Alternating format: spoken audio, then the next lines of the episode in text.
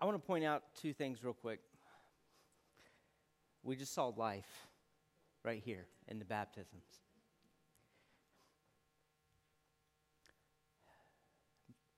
Earlier today, there was a bombing um, in Egypt. Maybe some of you have read about it uh, in your uh, news feeds.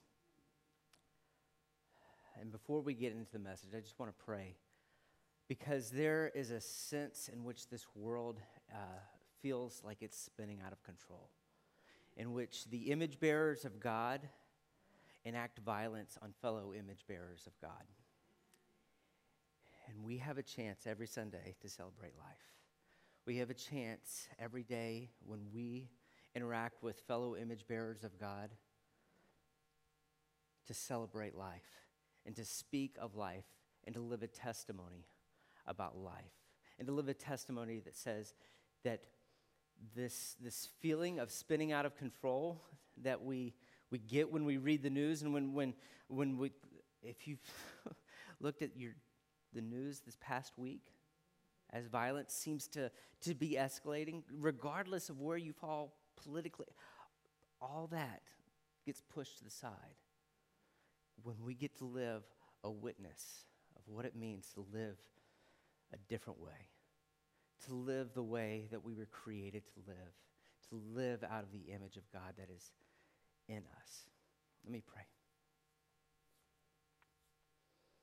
Heavenly Father, forgive us when we take so many things for granted, when we, when we get distracted, when the things of this world uh, consume our attention.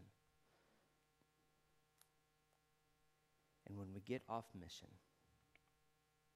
Lord, may we be a community, maybe we be a people that is marked by the way that we live distinctly, that uh, we live differently, and we live lives that point to life, that we live lives that honor you. Not just with our words, but with our actions with our interactions, with the way that we speak to each other, and the way that we speak to all who bear your image. It's in Jesus' name we pray. Amen. All right, so how you know, transition out of. uh, here's a question: What what do you want? What would make you happy? What is it that that drives your worries or anxieties? What, what drives your joy?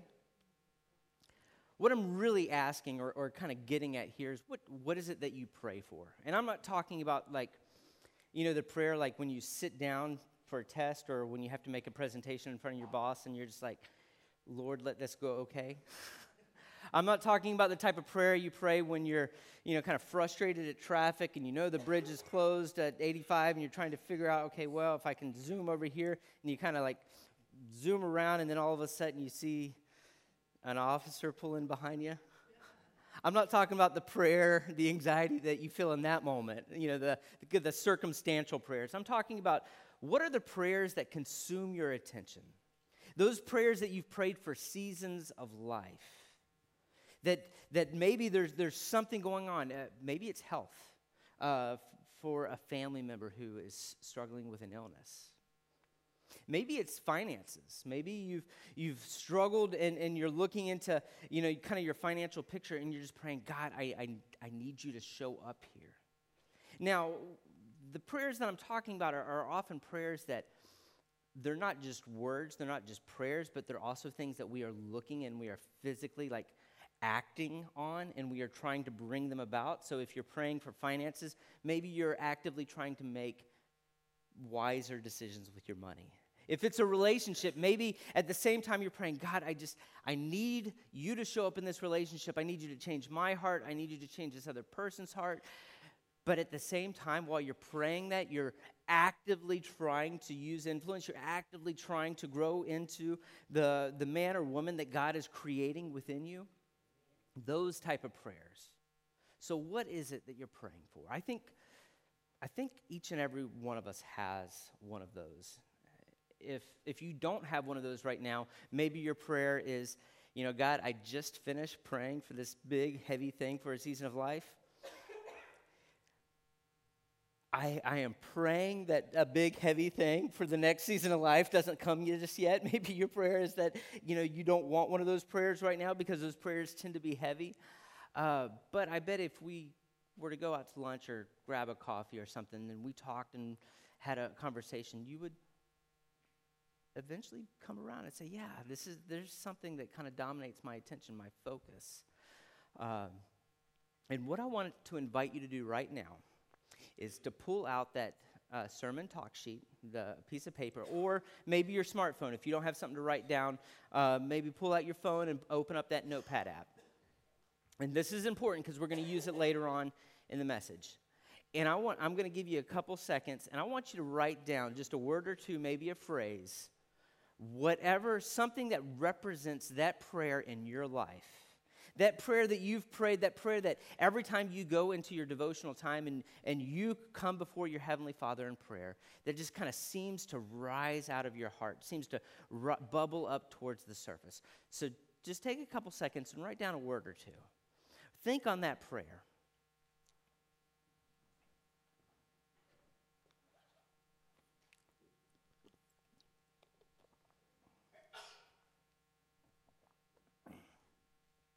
Okay. We've been in the book of John for a little while now. And one of the reasons we're doing this, as Wesley mentioned last week, is that we believe as Christians that we are created in the image of God and that as, as Christians, we are being transformed into the image of Christ. That is, the, the biblical witness says that God created it in God's image. Both male and female are, are created in God's image. And that as, as Christians, we have the Holy Spirit that is living and dwelling in us and seeks to do work within us and seeks to transform us into the likeness of Christ, into the very image of Christ. And so, the reason we're in the Gospel of John, the reason we're in this text you know, for, and we're kind of walking pretty slowly through it, is because we want to look at the way Jesus interacted with people. We want to look at the way Jesus interacted with those uh, in power and authority. We want to look at the way Jesus interacted with those without power and authority. We want to look at the way Jesus taught, the way he related with his closest friends. We want to look at the relationship that Jesus had with the Father and what it means that Jesus invites us to call God Father. And so, while that's why we're, we're kind of walking slowly through this book of John. And today we're in John chapter 6. And it was read earlier. And usually, when we're in a narrative, you know, kind of a, a, a text that tells a story, what I like to do is, you know, read a little bit and talk some, read a little bit and talk some, you know, give some history, some context. But we're not going to do that today. Today, uh, we have a picnic after lunch, and so I don't want to get everybody hungry. You know, I mean, I, you know, so so we're gonna we're gonna kind of move things along here. Uh, what we're gonna do is I'm gonna kind of sum up, you know, kind of give some highlights for this text.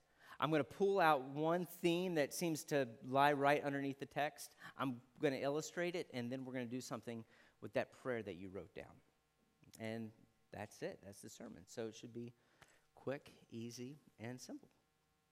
All right, first thing we see in the text, it's Passover week. And so this is kind of the culmination, this is the, um, the climax of the Jewish religious calendar. So uh, there are large crowds, and uh, because it's Passover, you know, uh, one of the things, whenever you uh, read this text, or at least for me, when I first read this text, I say, man, the, unemployment rate must be astronomical in Jerusalem that 5,000 men are just kind of like, hey, let's go up to the hillside and see what Jesus is doing today. Uh, but, but what's actually happening here is that people would pilgrimage to Jerusalem. And, and so they're, they're very well, like, this is like, it's not that everybody's unemployed, it's that there, there are these crowds that have taken their, their time to come into the city. So it's Passover week these crowds, these large crowds, saw that Jesus was doing, saw the signs that Jesus was doing among the sick. And so the text tells us one, there are large crowds, it's Passover, a bunch of people there. And then two, that they noticed that something was different about Jesus. That there was something different about Jesus that didn't really apply to everybody else. That Jesus was doing something special, something unique. And they were wanting to find out more about that. So they were seeking Jesus out. Next, the text tells us that Jesus saw the crowds were following him. And Jesus looked up. Uh, it says he sat on the hillside and then he looked up and he saw the crowds. After Jesus saw the crowds, uh, he turns to one of the disciples, one of his friends, and he says, So, uh, are you buying lunch today? Uh, and, and, after some dialogue, they kind of go back and forth, and Jesus knew what he was doing. But Andrew, uh, one of the disciples, finds a boy that has what the text says is five loaves of bread and two fish. Now, we know that these weren't like loaves of bread, but they were probably more something like a pita wrap, you know, or, or a biscuit. Uh, and in honor of uh, Wesley's confession last week about how much he loves sardines, we can think of the two fish as sardines. And some of you are saying, You weren't even here last week. And I wasn't, I was on spring break but we've got a newly redesigned website that you can go to and you can listen to the messages each week. So, you know, good plug for that. Uh, so, five pita loaves and, you know, uh, two sardines there. They, they bring them to Jesus. Jesus takes, takes the, the provisions, he blesses them, and then he gives them to the disciples to distribute. Everybody eats their fill, and they have leftovers. Now, I've got a preteen in my house. Um, and if you've ever had a preteen or a teenage son, then you know there is a difference between eating until you're not hungry and eating until you're full. Because if you let them eat until they're full, they won't stop eating. like you can't and so but the text says that they ate until they were full. It's not just that they weren't hungry, they had their fill and there was leftovers. And there's all kinds of neat things that we could talk about with the leftovers and the 12 baskets of leftovers but we're going to save that for another time. Next the text tells us that the people began to talk. They began to talk amongst themselves and say this jesus there's something unique there's something different. I bet he's the prophet who's come into this world. And then jesus kind of sensing the the mood of the crowd makes a quick exit uh, so that the crowd doesn't take him by force, the text says, and crown him king. So that's an overview of what's going on in the text. But I think what lies underneath the surface of this text is the difference between seeing and seeing. And I bet you know the difference. And we're all wise people in here, but I'm going to illustrate it. So just humor me while I kind of illustrate the difference between seeing and seeing. Uh, seeing would be if I'm working on my computer doing some homework, or maybe I'm trying to look like I'm doing homework and I'm really just on Facebook. And my wife comes in the door. I see her and I say hello. That's one type of seeing, and that's legitimate, and I, I had an answer, and that's a response. And there's, there's nothing necessarily wrong with that. Now, but there's another type of seeing. Maybe I'm working on my uh, computer or just on Facebook, uh, and my wife comes in the door, and I see her. And maybe there's a little bit of weariness, or, or maybe she looks just a little bit tired. I understand she is a public school teacher. I understand that by the way, the great news she's pregnant with our daughter that'll be due in September.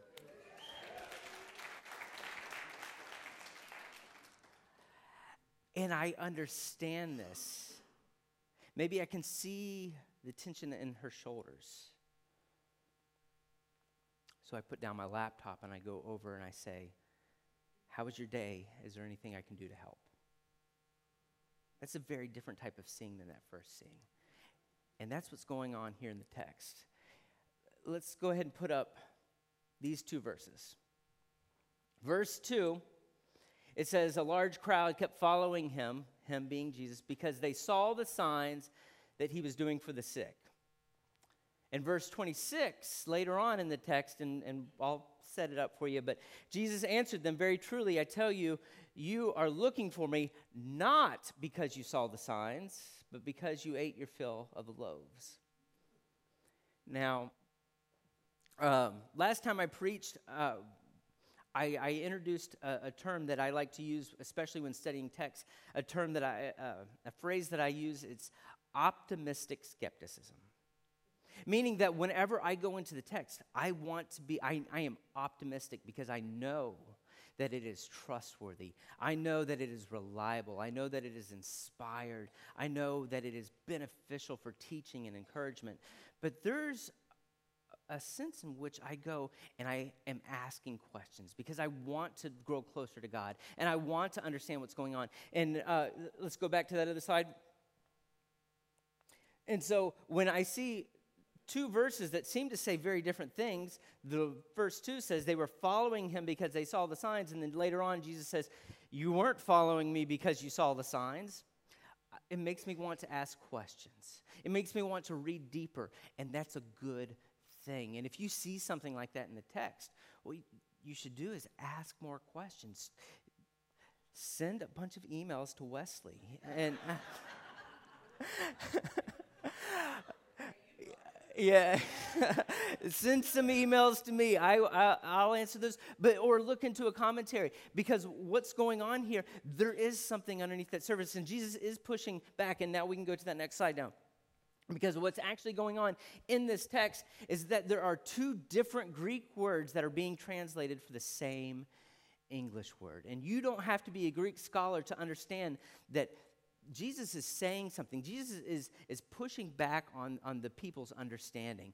And so the first word in verse 2 is theoreo, which is where we get our word for theater, um, which is more of like a seeing and experiencing. I've been to plenty of movies where I've walked out and I didn't understand what the director or actors were trying to do.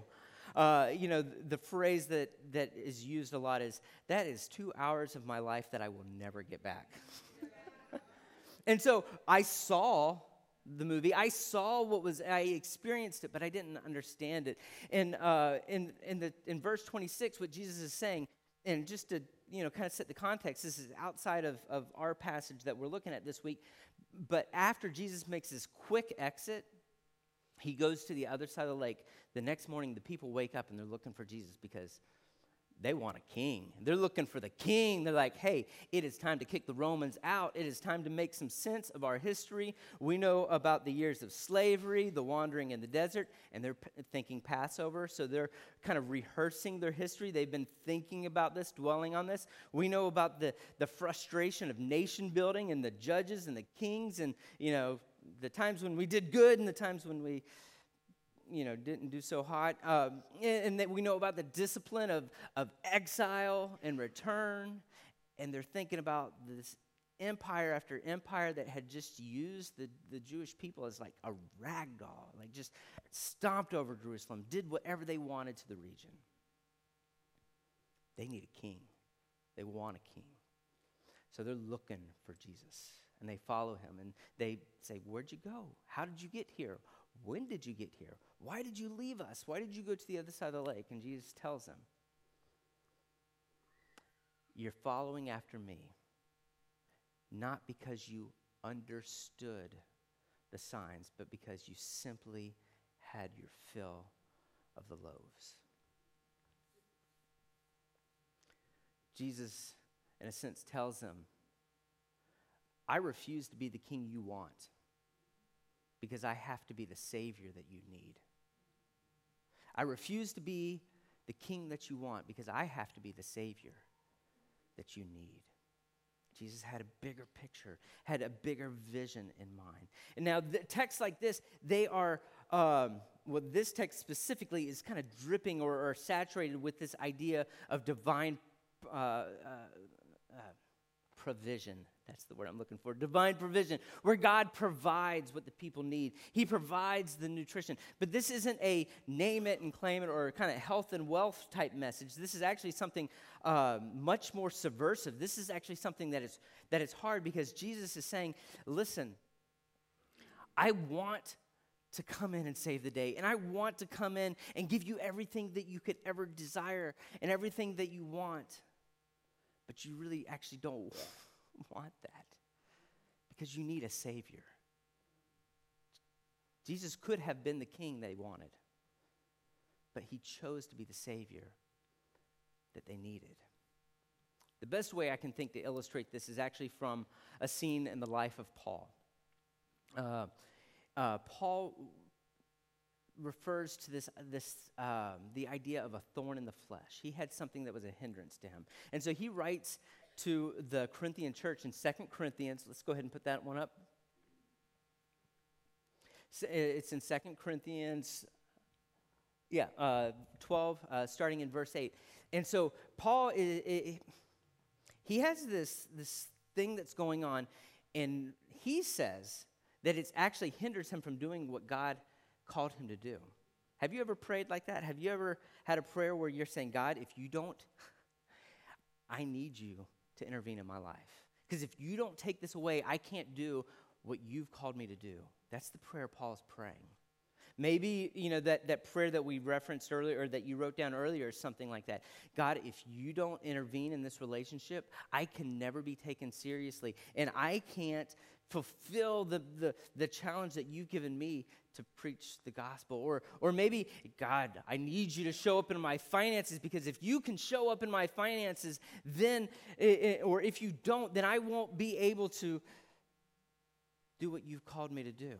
And, and Paul is, is praying a prayer very much like that. And it says that three times, I, let's just read it. Three times I appealed to the Lord about this, that it would leave me. And we shouldn't think of like, I just prayed three prayers, but three seasons of life, Paul prayed for this to leave him.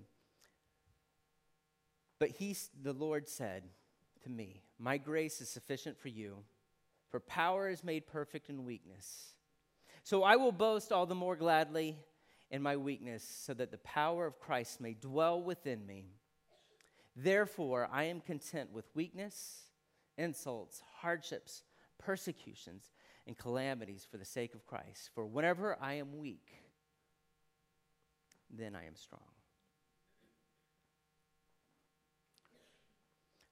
Paul had to move past just seeing the thorn in the flesh and I don't know if he ever r- truly understood it, but he had to move into a realm in which he could understand it.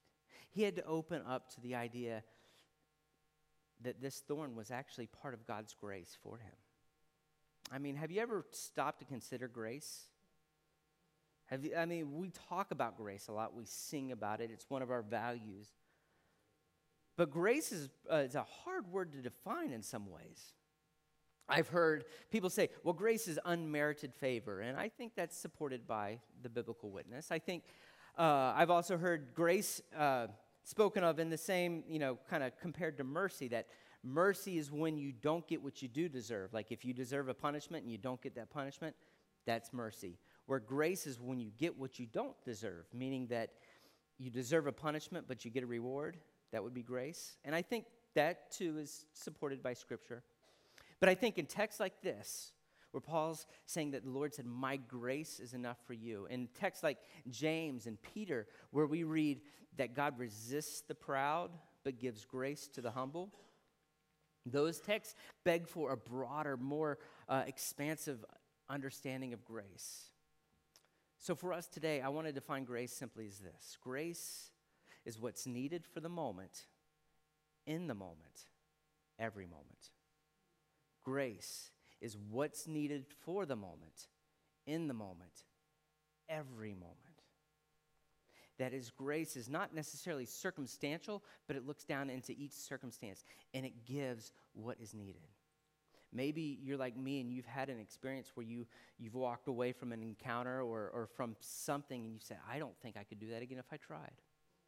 I don't think I could be able to be as bold as I was there. There was, there was a strength that came upon me. There was, there was a way that I was able to endure up underneath this, that temptation that I feel like should have crushed me. I was able to be bold in, in my interactions and in, in the way that I spoke about my faith in a way that I, that's grace, what's needed in the moment, for the moment, every moment.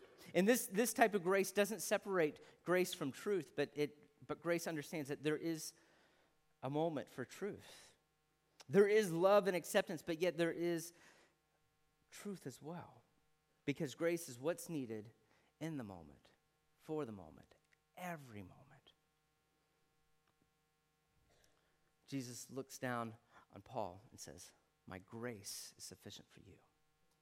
You can stand up underneath this. And we've got these palm plants here because today's Palm Sunday.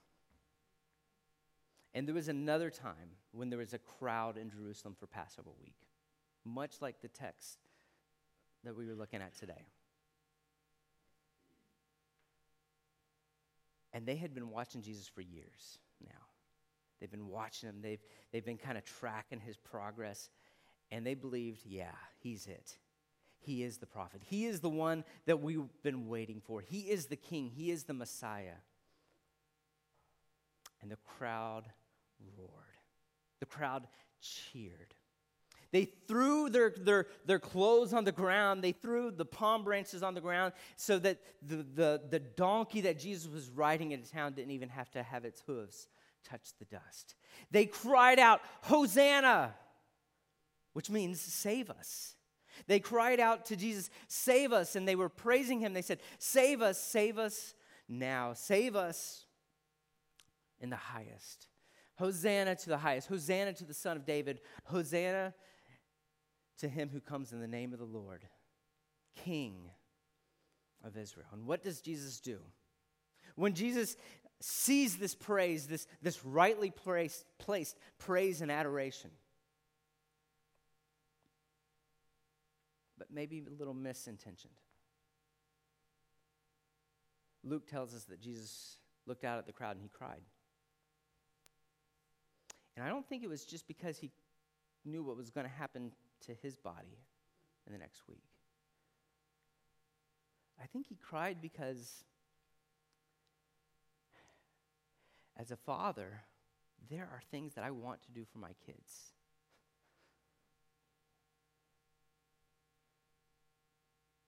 But I know there are things that I have to do for my kids. And he knew the confusion he knew the, the emotional distress, the turmoil. He knew the hopes and the desires, and he knew that this, this, this yearning, this longing for a king came out of a good place. But he looks out at them and he cries because he knows that he will not be the king that they want, because he must be the Savior that they need. He cries because it's going to be difficult, but His grace will be sufficient. That's the same thing He says to Paul, to that crowd. It's the same thing that God's been saying throughout the history of creation. It's the same thing that God says to you, and it's the same thing that God says to me here today that my grace is sufficient for you. I won't be the king that you want because I'm the Savior that you need. Now, you would, pull those prayers that you kind of jotted down back up. Recall them kind of in your mind or pull that piece of paper out, open that uh, note that you made on your phone. And what we're going to do next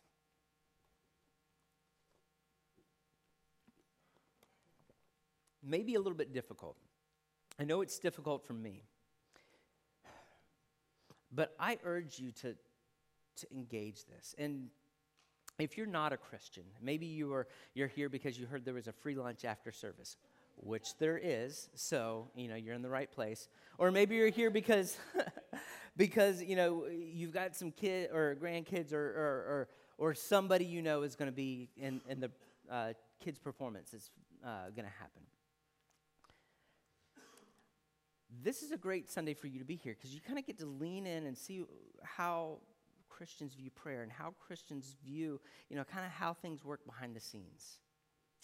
But I would also urge you, if you're not a Christian, to try and engage in this as well because when you release your stresses, your fears, your anxieties to the only person who can do anything about it, there is a freedom that comes with that. And if you are a Christian, then this is for you and this is for me. And my challenge to you is to not just make this a one time thing, but every day this week, think on that prayer and then make this statement that we're fixing to make. I'm going to don't put the slide up yet, but I'm going to read this statement. And in a moment, what I'm going to do is I'm going to ask you to look at that prayer, to, to read your prayer, and then we, as a community, are going to read boldly and loudly, not just murmuring, uh, you know, but boldly and loudly, we're going to read this statement, this prayer, this declaration. We're going to say, I give this prayer into your hands and I declare that your grace is sufficient for me.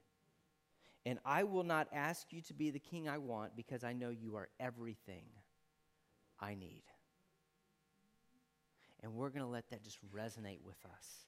And we're going to say that, God, we see, but we don't always see. We don't always understand. And this isn't a surrendering of. Like, this isn't a, well, I'm just handing it over to you and, and you know, forget, you know, me trying again or bringing it up again. You know, that I, I you know, maybe you've had one of those, those times when you're like, well, fine, if that's the way it's going to go, I'm just never going to bring it up again. That's not what this is. This is actually just the opposite. This is a leaning in. This is a praying with even more and greater intensity. This is a, I'm going to study your word so that I can be shaped in your image, so I can be transformed into the image of Christ. I'm going to engage you in such a way that this prayer is my passion so that I can understand so that I can see clearly what you're doing in my life, and so that you may shape this prayer within me, and so that you may give me this, the prayer that I'm asking for, or at least the understanding, the vision to know what to do next. So, if you would, take a moment and look at those prayers. Maybe pray it to yourself. Think of it. Think of your prayer that you wrote down.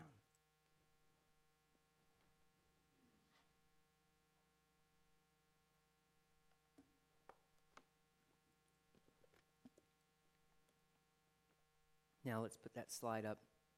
Let's read this together. I give this prayer into your hands. I declare your grace is sufficient for me. I will not ask you to be the king that I want because I know you are everything I need. Amen. Amen. Bow your heads with me. Your grace is sufficient for us. Your grace is sufficient for me. Lord, you created everything around me, and you are a giver of good gifts. Lord, may you give us eyes to see and ears to hear. May you give us wisdom. May you give us understanding. Lord, I pray that this is not just a declaration that we, we say here on Sunday morning, but this is something that we, we grow to live our lives by. To bring our wants and our desires and our hopes and our joys to your throne and to give them over and to say, Lord, this is what I want and this is what I desire, but I know that your grace will be there when I need it. And your grace is sufficient for me.